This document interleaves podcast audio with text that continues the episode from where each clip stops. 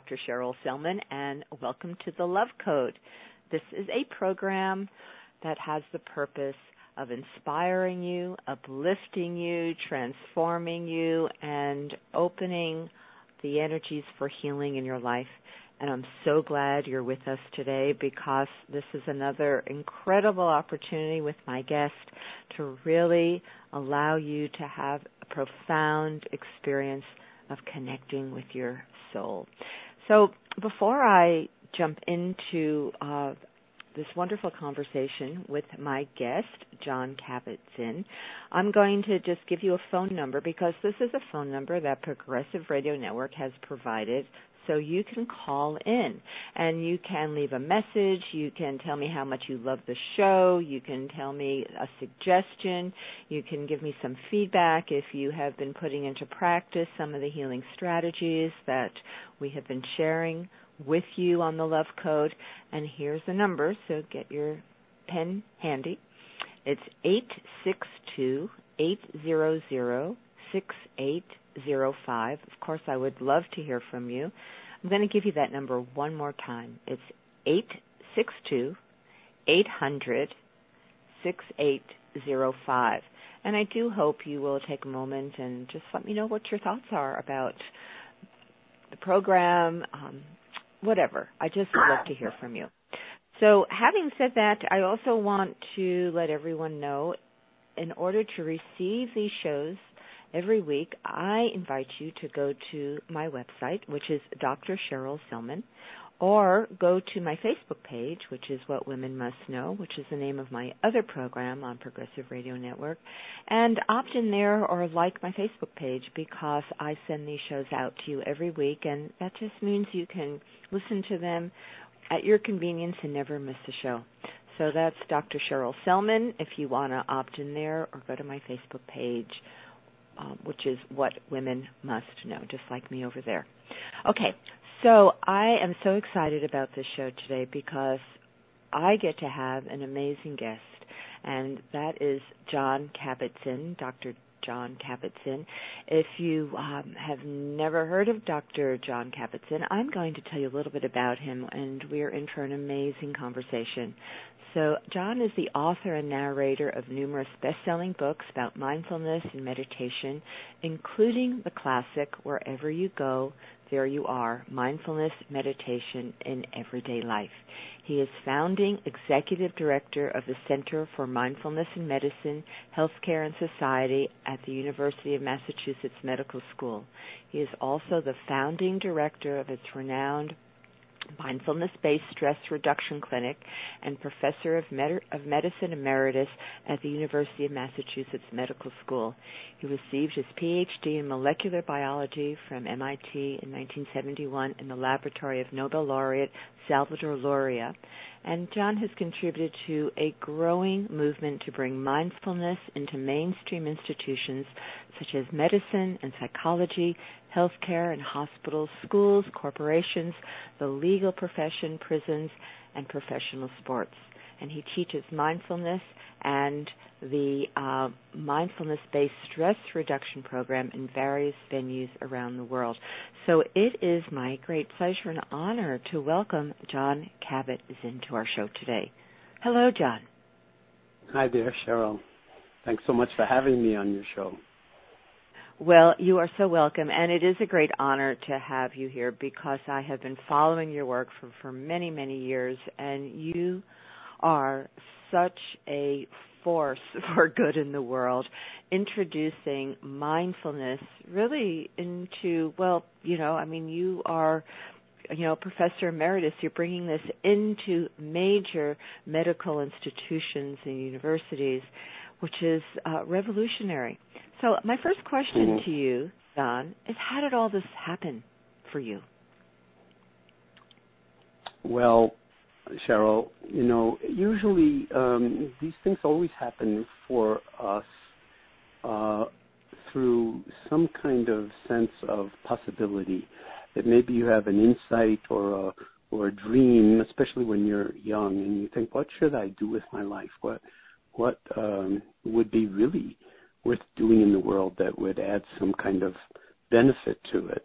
and uh, and for me, it was the bringing together of uh, of science and and uh, and the arts, and um, and seeing whether it might not be possible to understand something about uh, consciousness itself or sentience, our capacity for knowing what it is that we know, which after all is the linguistic uh, etymological foundation for um, the species name Homo sapiens sapiens, the spe- species that is aware and knows that it's aware. So this was something that, for various reasons, since I was a child, was very interesting to me. And then when I when I went to a talk on meditation by the Zen master Philip Kapleau at MIT back in 1965, uh, when I was 21 years old, uh, that talk took the top off my head and and pointed me in the direction or helped me realize that this is what I've been looking for my whole life is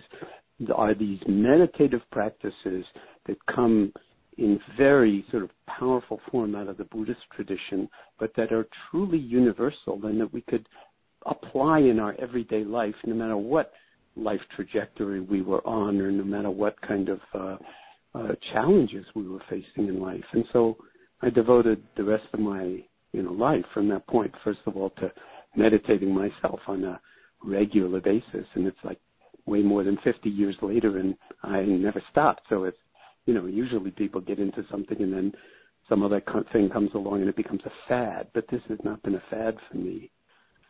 And it's been also very, very uh, touching that the, it was partly an experiment to see would mainstream Americans back in 1979, when I started the stress reduction clinic, even be interested, never mind benefit from fairly rigorous training in Buddhist meditation practices without the Buddhism. And the answer came back loud and clear over the first couple of years. Absolutely. I mean, we take to it like ducks to water, and also in part because we're starving for some kind of authentic experience, and this puts you back in touch with the most ex- authentic experience a human being can have, and that is with oneself and in relationship to everything else. Well, how did you convince the ho- the hospital, the university, to allow you to to uh-huh. do this very radical thing in the beginning? Yeah, that's a very interesting question, and you know, again, a lot of that has to do with you know I think in part what my sort of CV looked like that I think people projected onto me when I started at the when I proposed this at the University of Massachusetts Medical Center, where I was already working as a postdoc in the anatomy and cell biology department doing research, but also teaching gross anatomy to the medical students, which as a yoga teacher was something that I had always wanted to do. I even thought of going to medical school just to learn gross anatomy. But I think the the way I interpret it is that I think people like thought like this. Let's see, he has a PhD in molecular biology from MIT with a Nobel laureate. He must know what he's doing. And because of that very, very privileged position, they kind of let me just join the club, even though I had no credentials for, you know, working with groups or running a medical clinic or anything like that. And then because I was a researcher, I knew we would have to study the outcomes of what people were actually experiencing in various ways. And we started by just, you know, sort of very gross measures of how many symptoms people were having when they came in, you know, what kind of stress levels they were under, and how they were eight weeks later when they left. And and uh, the the the outcome was outcomes were dramatic. A lot of them were chronic pain patients who hadn't had relief in decades.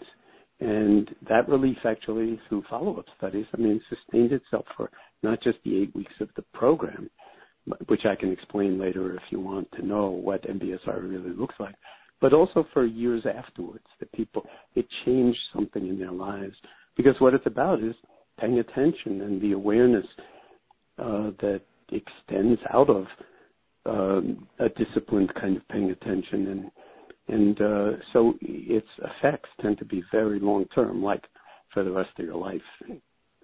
And I love that. Well, I mean, it's really beautiful. Uh, you know, your destiny was unfolding at an early age. How yeah, wonderful. and I never thought of it know? that way. I just thought, like, you know, this is I, I, I really did spend 10 years meditating. This is another response to your question from a different angle. I spent 10 years kind of meditating on what my job on the planet would be with a capital J. In other words, what I would love so much I would pay to do. And again, I realize that sounds like very, very privileged because not that many people can have the opportunity to ask that kind of question. And I did a lot of different kinds of jobs in those 10 years, just knowing none of them were the real job that was mine to do. And then this whole uh, unfolding uh, through the stress reduction clinic came to me as a, an insight on a on a meditation retreat after about ten days of sitting quietly, you know, and walking quietly without speaking. And you know, so these things happen and I'm not making myself into some special case. I think this is just part of the repertoire of being human that we all have what I call these deep interior resources for learning, for growing from what we learn, and for healing, which means in my vocabulary, coming to terms with the way things are, with the actuality of things rather than fixing or curing. And then out of that whole process, uh, transforming our lives. Only we don't have to do the transforming as long as we stay in the process of paying attention in the ways we're talking about with mindfulness. The transforming happens all by itself.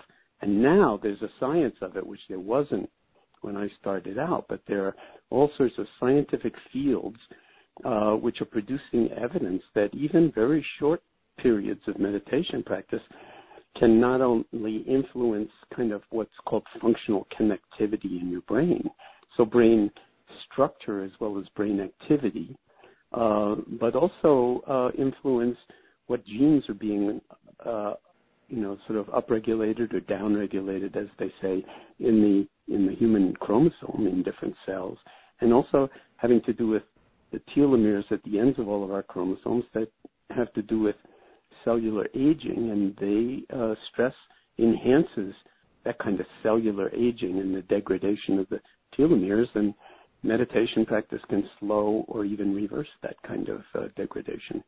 And the Nobel laureate, uh, Elizabeth Blackburn from UCLA, was one of the uh, people to discover telomeres and telomerase and the mechanism of action of it. Uh, she and her colleague, uh, uh, Elissa Epel, uh, wrote a whole book called The Telomere Effect about just this kind of thing and how if you care about not so much living to be 200 years old, but living well as long as you can, then we have a lot of sort of degrees of freedom in influencing how our own bodies and minds and hearts and lives and relationships unfold. And this was not known 30 years ago. The science was just not developed enough to be able to say that with any degree of confidence. So let's let's start at the beginning for people who are listening and may not know anything about yeah, mindfulness. Good idea. Let's let's let's talk about what that is, Jon. What is mindfulness meditation? Because so many people not only don't know what it is, but I hear all the time, I can't meditate. You know, my mind wanders. This isn't right. for me. So right. let's talk about that. Wonderful. Well, let's start with the mind wandering. you know, you sit down and you decide, I'm going to pay attention to one thing just for fun, just to see what happens. So, uh, what could that one thing be? Well, it could be anything. It could be the sound of the garbage truck outside your window, or it could be, you know, um, you know, a ticking of a clock in your room, or it could be, as most meditative traditions uh, settle on early, early in the teaching, you know, uh, your breathing, because the breathing is something like it's very palpable. Anybody can feel their breathing. And the fact is, you breathe everywhere, so you can't leave home without it. So it's a very good object of attention. So, okay, we'll just sit down or lie down or, you know, it doesn't matter what posture you're in, but it helps if you adopt a posture that embodies wakefulness and dignity. And then we're going to just ride on the waves of the sensations of our own breathing. You just feel the breath coming in and feel the breath leaving the body without pushing it or pulling it. In other words, letting it do itself without getting involved in improving how we're breathing. And when you do that, it doesn't matter who you are, you discover that the mind has a life of its own, and it does. It could care less that you've decided that you're going to pay attention to your breathing, and it will just wander, as you say. It will wander here, it will wander there, and so the first impulse would be, "Wow, this is no good. I can't do this. I mean, my mind is completely uh, out of control, and I must just be one of those people who can't meditate." But the fact is that everybody's mind is like that. Everybody's mind is like that.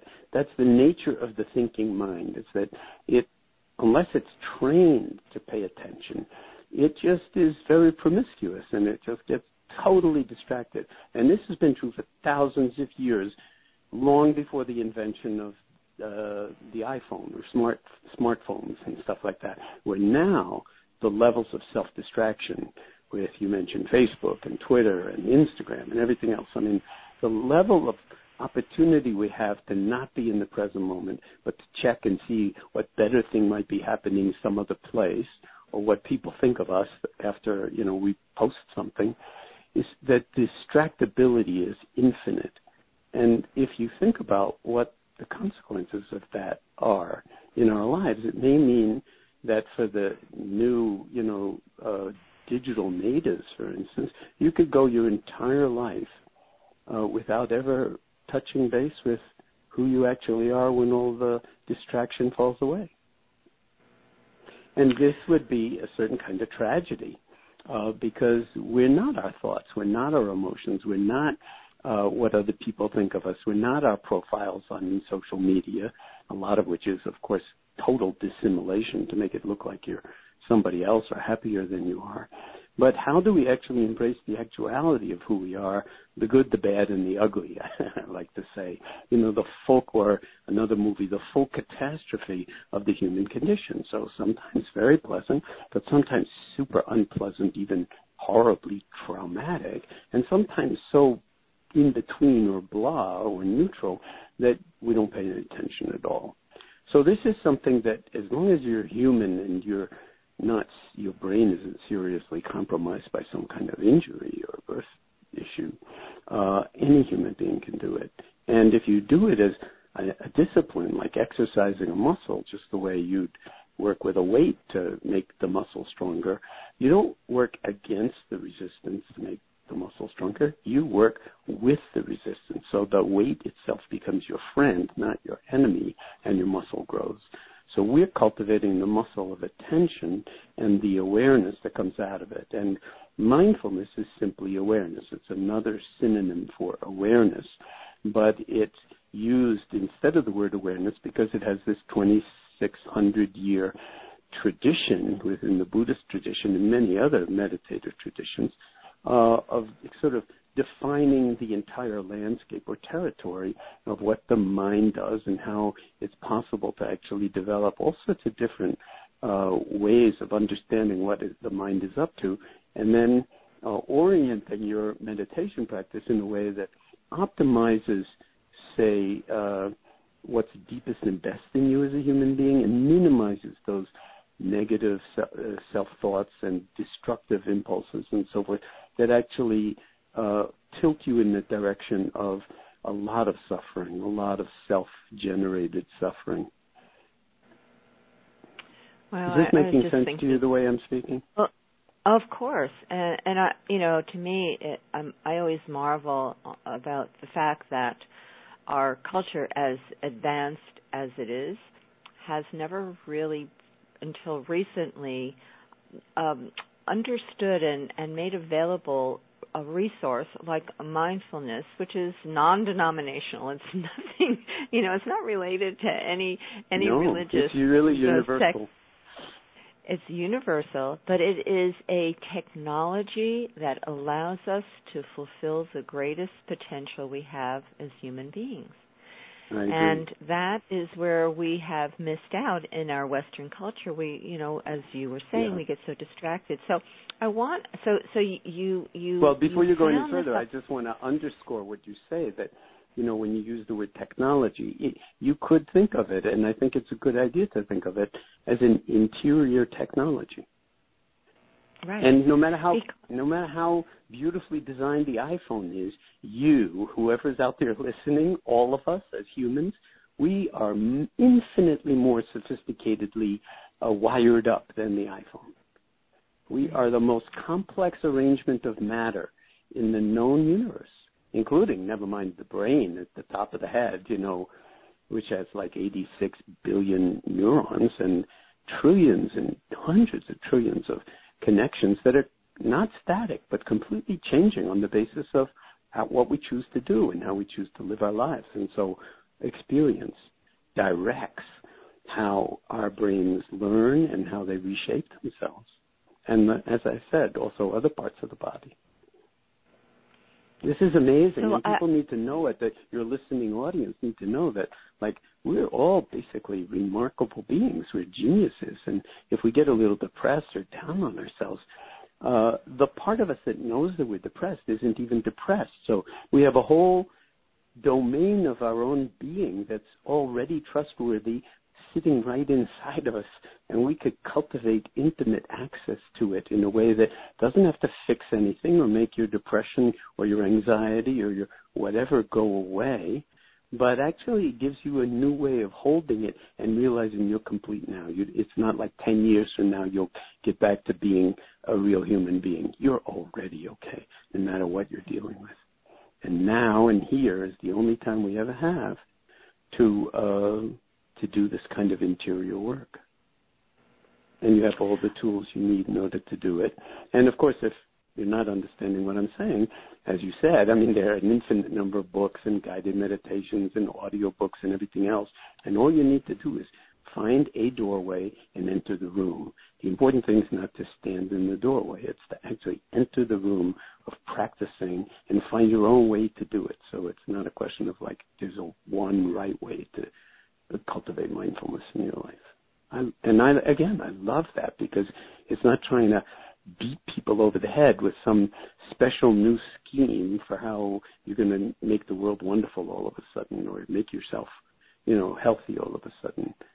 Like those New Year's resolutions we've just been through, and by February, which is coming up uh, very soon, um, th- I think tomorrow, then um, it's gone. I, I want you to talk about the clinic you've set up, but before you do that, I, I just want to share that I, I did a um, 10 day Vipassana meditation at one point, which is mm. 10 days of working with the breath, mindfulness, meditation, and silence. And what happened to me after, you know, I don't know, day eight or nine of meditating for many hours during the day, my back was really sore. So I was in a, I was in a lot of pain, and I applied right. what I was learning. I just observed the sensations. I didn't label it. I didn't make it. I didn't say it was pain. I just noticed how it was being experienced in my body, and and breathed. And what was phenomenal, Jon, was that there was a moment when that pain disappeared, yep. and I was experiencing yep. I've had the same experience. So, having said that, I mean, that was a profound moment when I really understood the power when we just observe and quit labeling, we just stay with what is. So, having said right. that, I just kind of want to segue into what you do in the clinic, in your mindfulness based stress reduction clinic that you have initiated at uh, Mass General. Tell us about that. Tell us what you do there and what happens to people? Okay. Who who so, goes and how you get there and what happens? So first of all, uh, the clinic is called Mindfulness Based Stress Reduction Clinic. Um, and it started out not at Mass General, but at the University of Massachusetts Medical Center in 1979. Now it's everywhere. It's at Mass General. It's at you know, all sorts of different places around the world, over 700 that we know of at last count. Uh, and it's a clinic in the form of an eight week long course. Uh, and I, you know, and for us at UMass, it's in the Department of Medicine. It's not in the Department of Psychiatry. Medicine took responsibility for the mind body connection, so to speak. And it's an eight week long course where uh, in the old days your doctor referred you, but now people just self refer. Uh, but you uh, it's a it's a clinic in the form of an eight week long course where you come to the hospital for uh, eight weeks uh, for a class of uh, say two and a half to three hours uh, with about 30 or even sometimes 40 other people, although it could be smaller. Um, and people come with every conceivable diagnosis under the sun, both medical and some psychiatric diagnoses or combinations of them. And then, uh, in addition to the eight uh, classes, there's an all-day session, a kind of mini retreat we call it, uh, mostly in silence that happens on the weekend in the sixth week. And um, and as I say, people uh, come with every conceivable human challenge under the sun, and um, we sit in a circle ordinarily, and people say on the first class why they're there, and everybody's listening. And you know, we're also self-centered that when you start to hear what other people are dealing with, it already immediately changes your relationship to what you're dealing with because you can look across the room and see somebody who's obviously suffered much more than you have and is much more in pain and is living a life that is extremely limiting in some ways. And you say, well, I could never do and then you begin to be inspired by the way human beings can actually uh, actually work with distress and work with uh, very severe challenges and chronic conditions and actually um, heal from them. I mean, not let their lives and the quality of their lives be completely eroded by them and rediscover their own not only humanity, but the wholeness of their humanity, of their humanness, so that they can live integrated, happy uh, lives over the course of you know the time we have. Excuse me. So that's that's what the course is, and then and and then the curriculum is is pretty much outlined in my first book, which is called Full Catastrophe Living. Uh, but it basically teaches you these uh, meditative practices, lying down, body scan, uh, sitting meditation, mindful hatha yoga is a large part of it, um, walking meditation, and then the most important is seeing that meditation and life uh, don't need to be separate, and that everything during your waking life could be a form of meditating. I mean, you do have to stop at red lights. So to be aware of the red light, to be aware of the green light, to be aware of sounds, to be aware of the look on your child's face, uh, to be aware of the tone of voice as you wake kids up in the morning, to be aware of how much tension you're carrying as you're hurrying to a meeting that you feel late for. Uh, all of these things become wonderful objects of attention, and then the awareness that arises from it allows us to actually modulate and navigate how we are in relationship to both inner and outer experience. And that that brings a certain kind of interior peacefulness to it. And that's the reflection in some sense of how the body in many ways is reorganizing itself because your physiology is changing, not just your psychology. And then your relationship, so your interconnectedness is also changing because uh, you're paying more attention and listening more deeply, whether it's to your children or to the people who work for you or the people you work for, and therefore able to navigate much more in, with what you might say emotional, greater emotional intelligence or greater social intelligence or interpersonal intelligence. And these things arise naturally because, as we were saying earlier, Uh, basically human beings are geniuses. No matter how much we're hurting, no matter how many deficits we are carrying, it, and we say to people who come to the stress reduction clinic because they come with every conceivable form of cancer and heart disease and chronic pain conditions and failures of surgery and headaches and everything else, we say to them, look, from our point of view, as long as you're breathing, there's more right with you than wrong with you, no matter what's wrong. And what we're going to do during these eight weeks is pour energy into what's right with you, one of which is, of course, that you can be aware, that you can pay attention, uh, that you can bring back a wandering mind when you notice that it's wandered. We're going to pour energy into what's right with you. Let the rest of your healthcare team take care of whatever is wrong in terms of drugs, surgery, or anything else. And then at the end of eight weeks, see what happens. So it's kind of like a laboratory, a little experiment. Is my life actually still worth living? Can I actually discover or uncover or recover a way to be me in a way that feels most deeply authentic and not so self preoccupied and self absorbed and carried away in my emotional reactivity. And for most people, I would say at least 80%, and sometimes it's even higher than that. And it doesn't matter whether you think of yourself as having, you know, less pain or not. Sometimes the people who, in some sense, even don't experience less pain, which most people do, still feel like, wow, but this was an amazing gift that I gave to myself. And it's a lifetime gift to just see that there's a new way for me to be in relationship with what is unwanted, with what is unpleasant, with what I most have the impulse to try to run away from but can't. And so that's extremely empowering psychologically as well as, as I say, probably biologically uh, powerful in terms of restructuring uh, the sort of various complexities of what's going on in our biology at a cellular level and an organ level. So it's the perfect moment. You know, you were talking about the history. It's the perfect moment for uh, MBSR to sort of arise because we, as I said, when I started out, we didn't have anywhere near the sophisticated kind of technology of fMRIs and and uh, understanding um, um, what's called epigenetics and telomeres and stuff like that. Now we can measure this stuff, and and people are much more motivated to meditate if it's going to rewire my brain than just like I'll just feel good maybe. So that that I think the scientific results uh, although they're still in their infancy, somehow the press makes a lot out of them, sometimes maybe exaggerates it a little bit.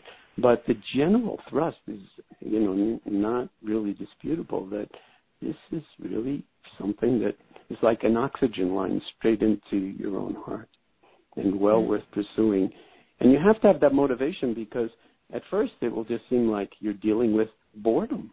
Like I'm tired of watching my breath. I don't want to watch my breath, or my mind is driving me insane. And that my my response is, well, welcome to the club. But take, let's take a look at the boredom. Who's bored? Who's being driven insane?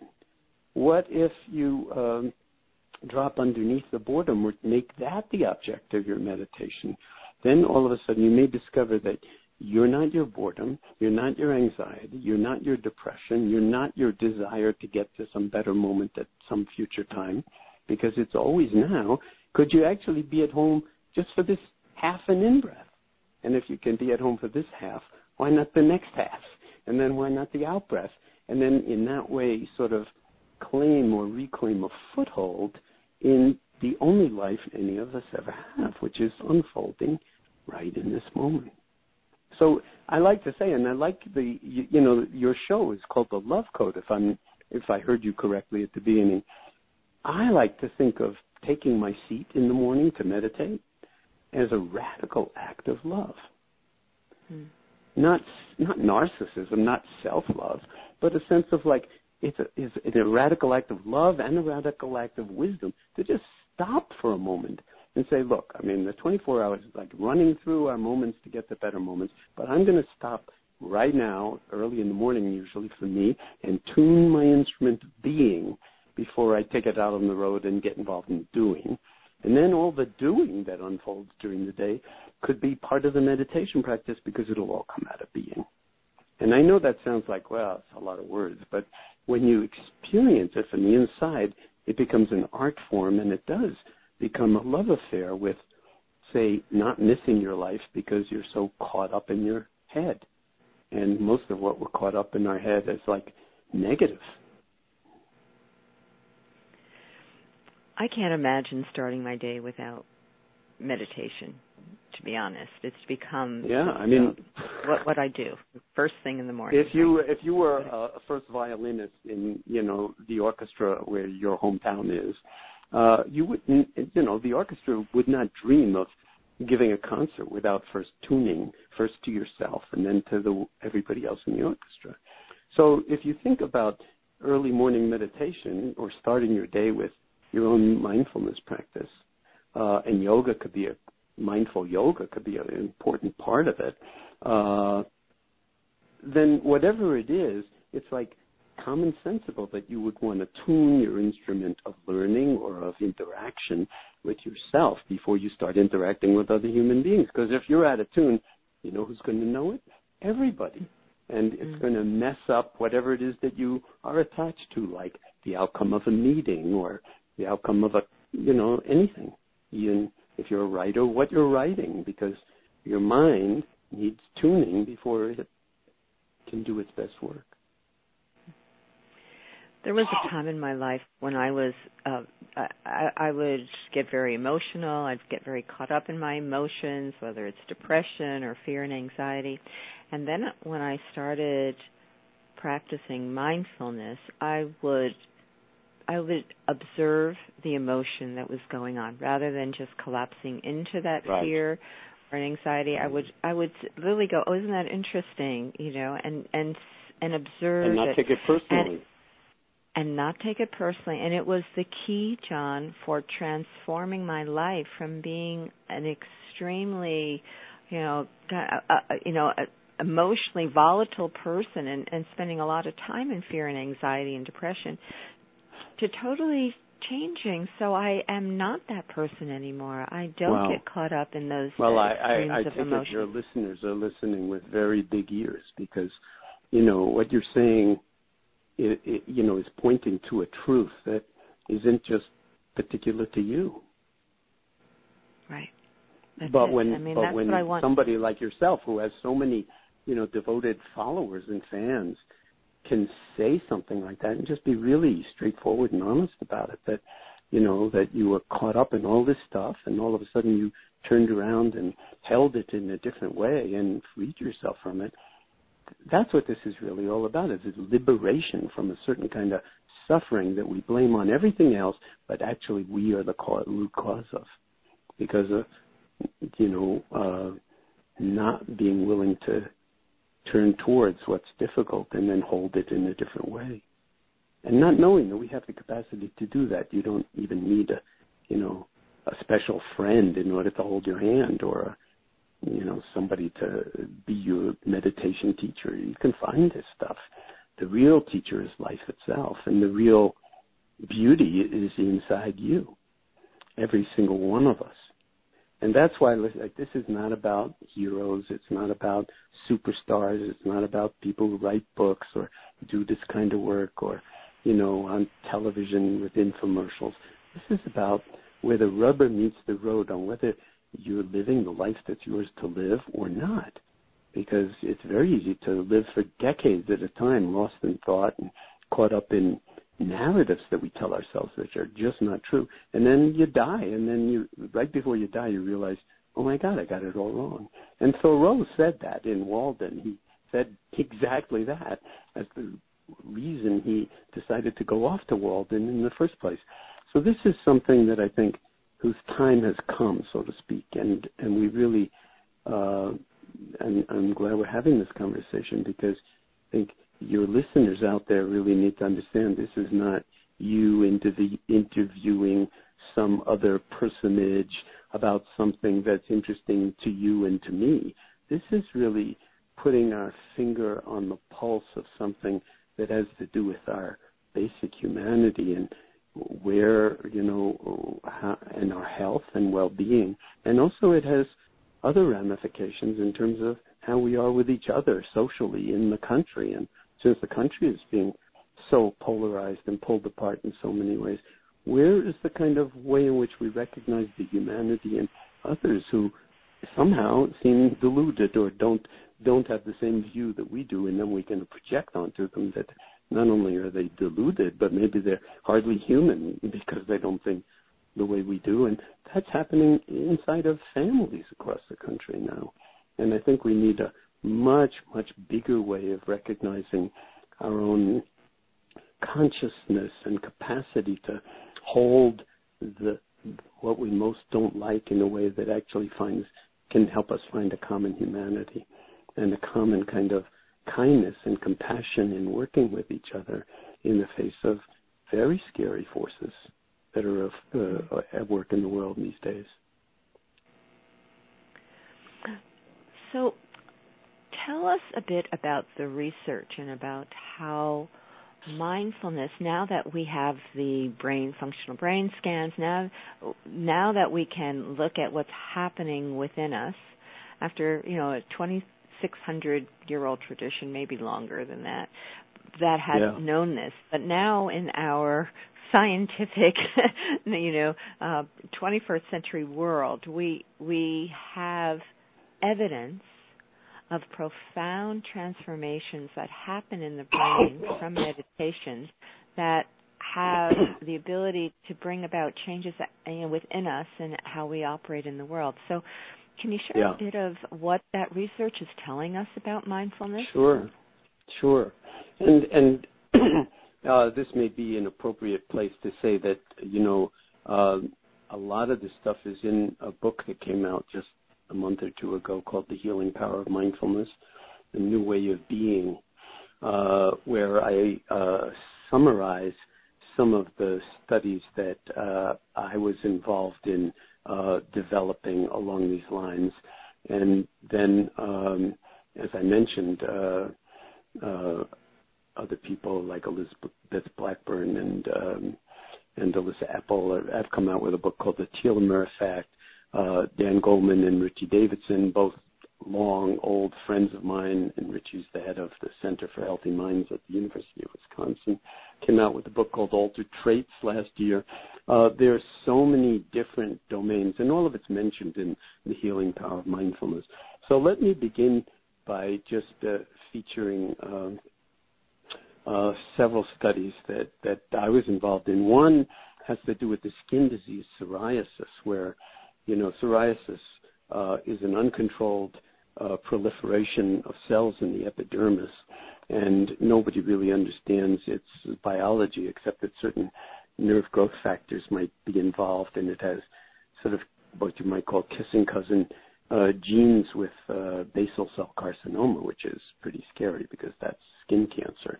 But psoriasis is not cancerous, uh, but it does give these unsightly patches on the skin, sometimes covering large amounts of the body. And um, and the treatment for it is ultraviolet light. There's no cure, but ultraviolet light slows down the rapidly growing cells in epidermis, and that's why you see a lot of Scandinavians at uh, at the the uh, Dead Sea in uh, in Israel in Jordan because uh, it's uh, 400 meters, 12,000 feet below sea level, so the UV is filtered and you don't burn as much. But a lot of their health insurance sends people with psoriasis to the Dead Sea for months at a stretch to get this ultraviolet.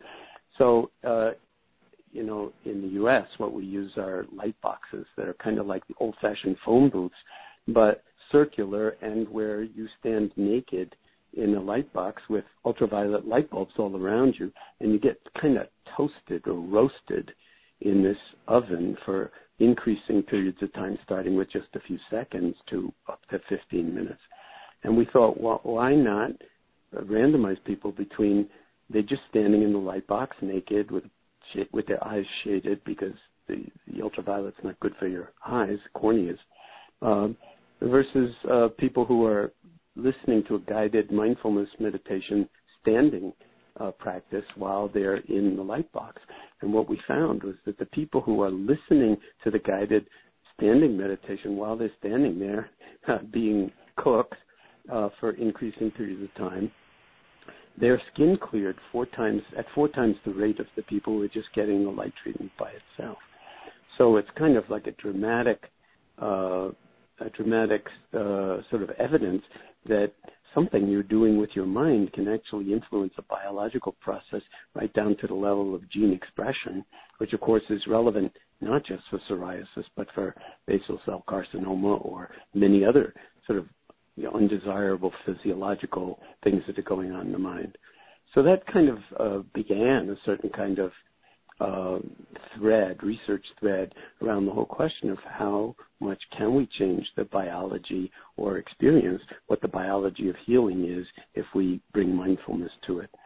Another is a randomized uh, controlled trial that we did at a corporation in Madison, Wisconsin, in collaboration with Richard Davidson and his group, looking at people uh, following people who uh, are uh, working at this biotech company and we did a randomized controlled trial, the first one of MBSR, in the workplace, showing that people who just got uh, MBSR, uh, who just got uh, sort of a waitlist control, they didn't change at all, but the people with MBSR actually not only had reductions in anxiety, but changes in the brain and immune system that were in the direction of what we interpret to be healthier or greater healing.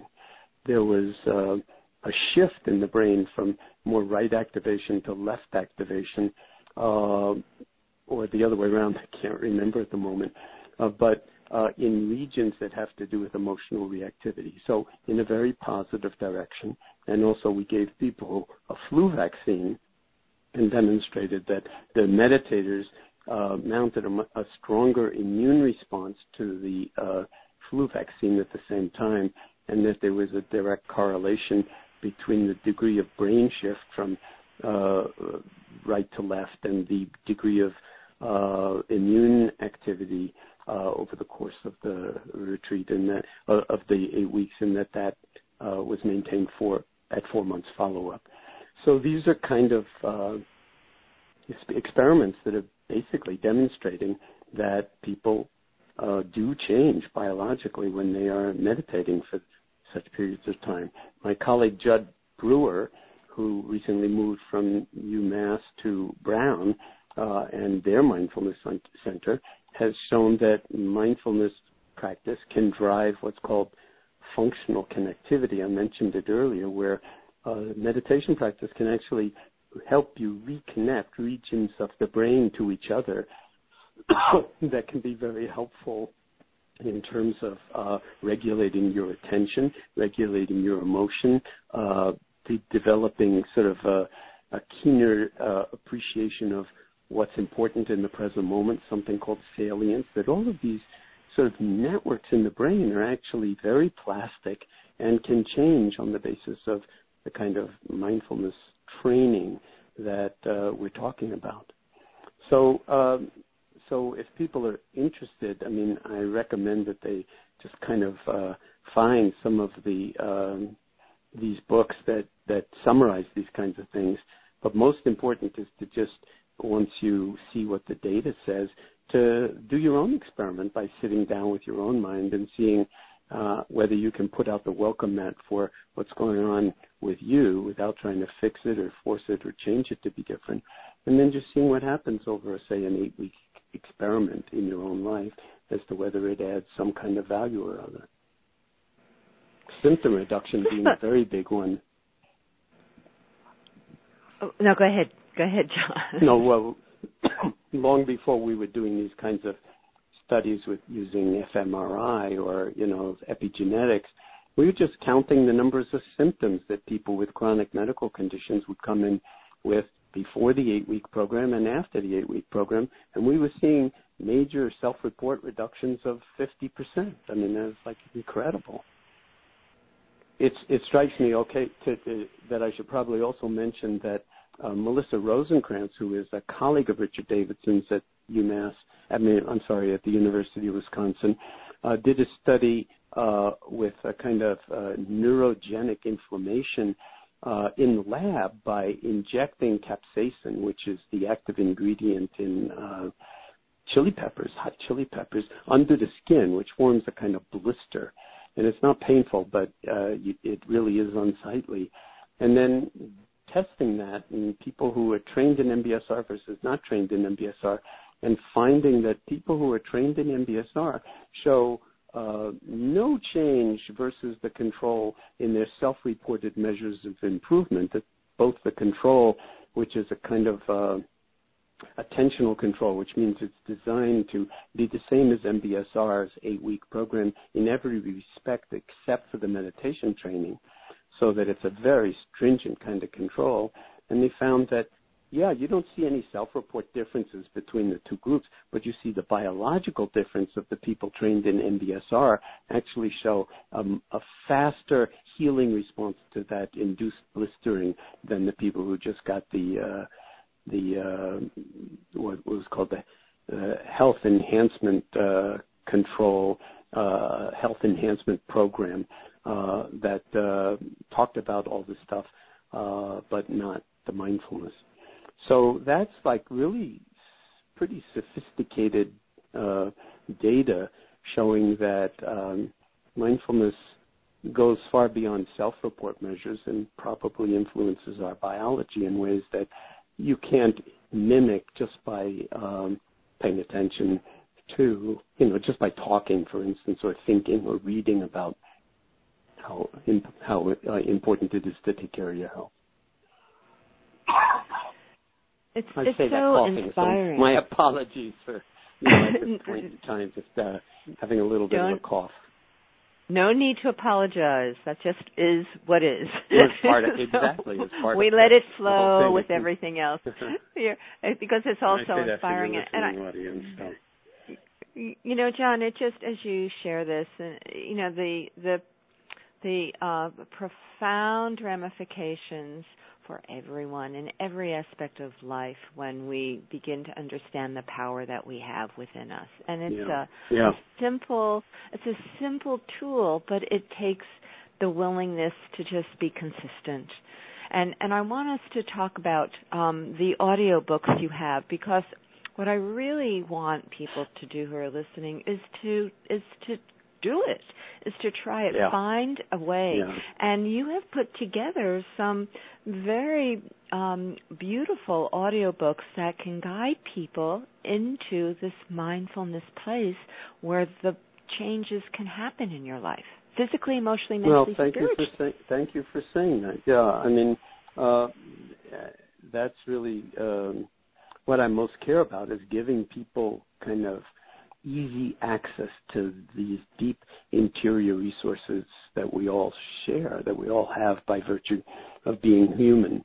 So, what we're talking about is a four book uh, series that uh, the last of which is coming out um, uh, very soon on, on, on February 5th.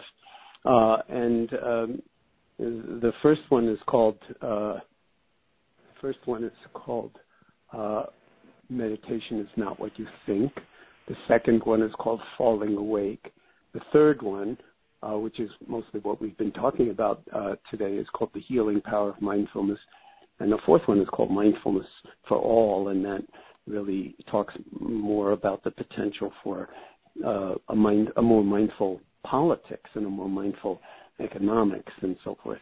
So it covers a wide uh, range of uh, of topics, but all of these are, as you say, audiobooks, so they're available for listening as well as reading. And and I thought, you know, I I should do them myself. So I actually spent endless days in the studio, uh, luckily broken up months apart, to get these out, uh, and where it's my voice doing the reading, so that, um, in a sense, listening to these books is a little bit like a guided meditation so that you're entrained, the listener is entrained into not only the meaning of the sentences, but in a certain way, their own interior experiences of what's being voiced.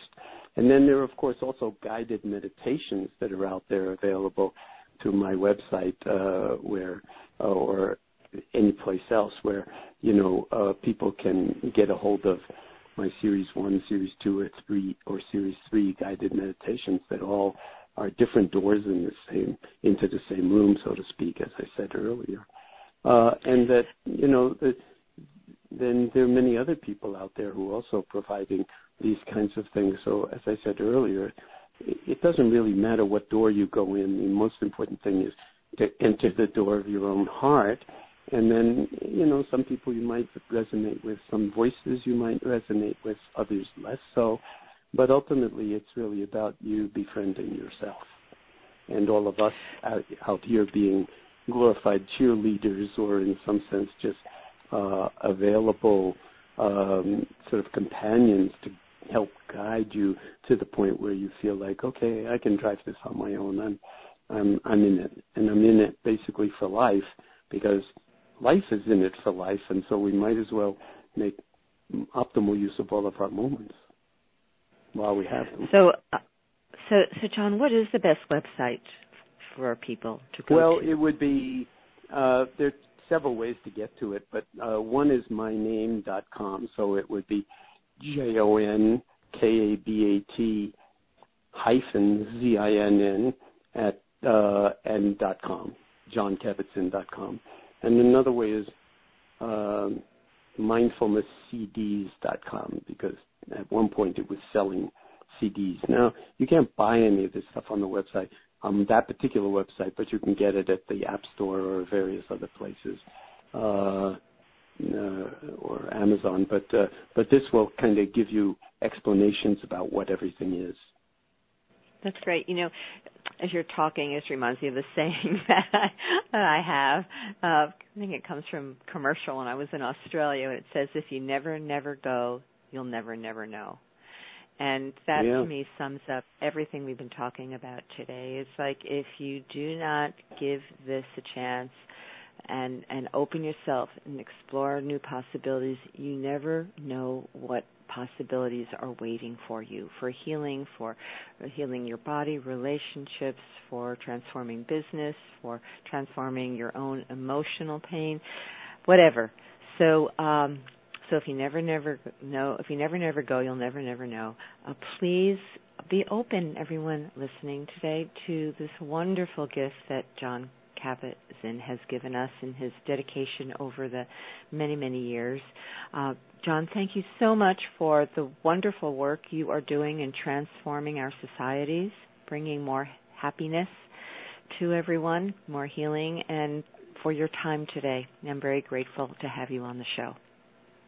Well, thank you, Sherrill. It's been my absolute privilege to converse with you in this way. And uh, and thank you to all my listeners for joining me for another wonderful experience on the Love Code. I will be back next week, and until then, I wish you all love, peace, and harmony. Bye for now.